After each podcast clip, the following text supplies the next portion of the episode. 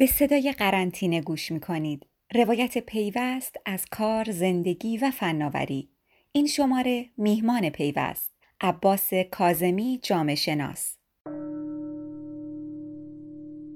روز 49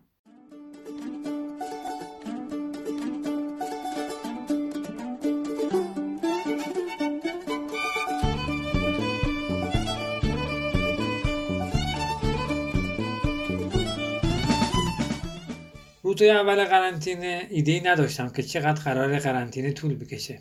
اما خیلی خوشحال بودم که فرصتی دست داد کار عقب انجام بدم.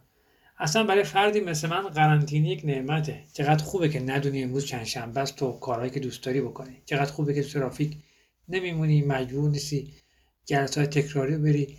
فکر می‌کردم حالا وقتی اینه که زمان رو دست خودم بگیرم. من از شنبه بدم میاد از ریاضی بدم میاد. از مشق شب هل هلکی از رونق بدم میاد. از کار بانکی صبح زود از قبض موبایل بدم میاد.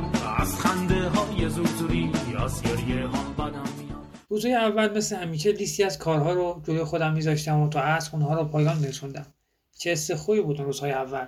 یک لیست هم از کتاب های نخونده و فیلم های ندیده فراهم کردم. اوایل همه چی خوب پیش می‌رفت. تا اینکه فکر کنم زمان زده شده باشم خودم را توی زمانهای خالی بیحال رها کردم. زمان زده یعنی کلی وقت داشته باشی و ندونی باید باهاش چیکار کنی. حتی یاد بره که امروز چند شنبه است روزها پشت سرم میگذره و تو دیگه حتی حوصله نداری بشماریشون. تاثیرات عید توی قرنطینه هم بیمعنا شده بود. اصلا مگه عید شد؟ حالا دیگه نه تنها روز شب از یاد بردی ساعات و دقایق هم دیگه برات بیمعنا شدن. اینطوری میشه که همسرم بهارک نیمه شب یهویی میگه ای وای هنو هیچی نشده ساعت دو شب شد. منم میگم خب باشه. فردا مگه چه خبره؟ کی منتظرته چیکار قراره بکن ای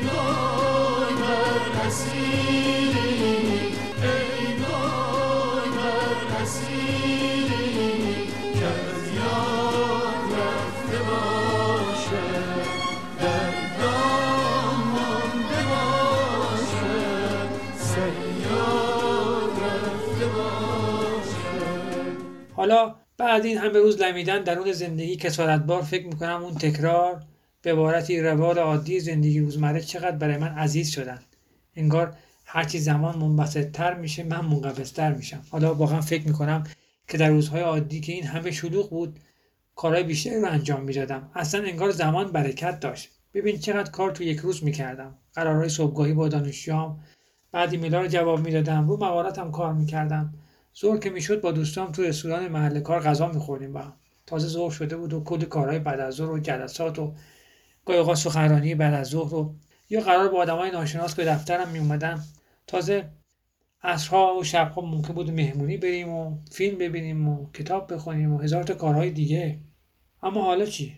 حالا فکر می‌کنم کسارت زندگی دیگه از تکرار اون کارهای روزانه نیست. این ملال ناشی از خود ملاله و معلوم نیست تا کی هم ادامه پیدا کنه.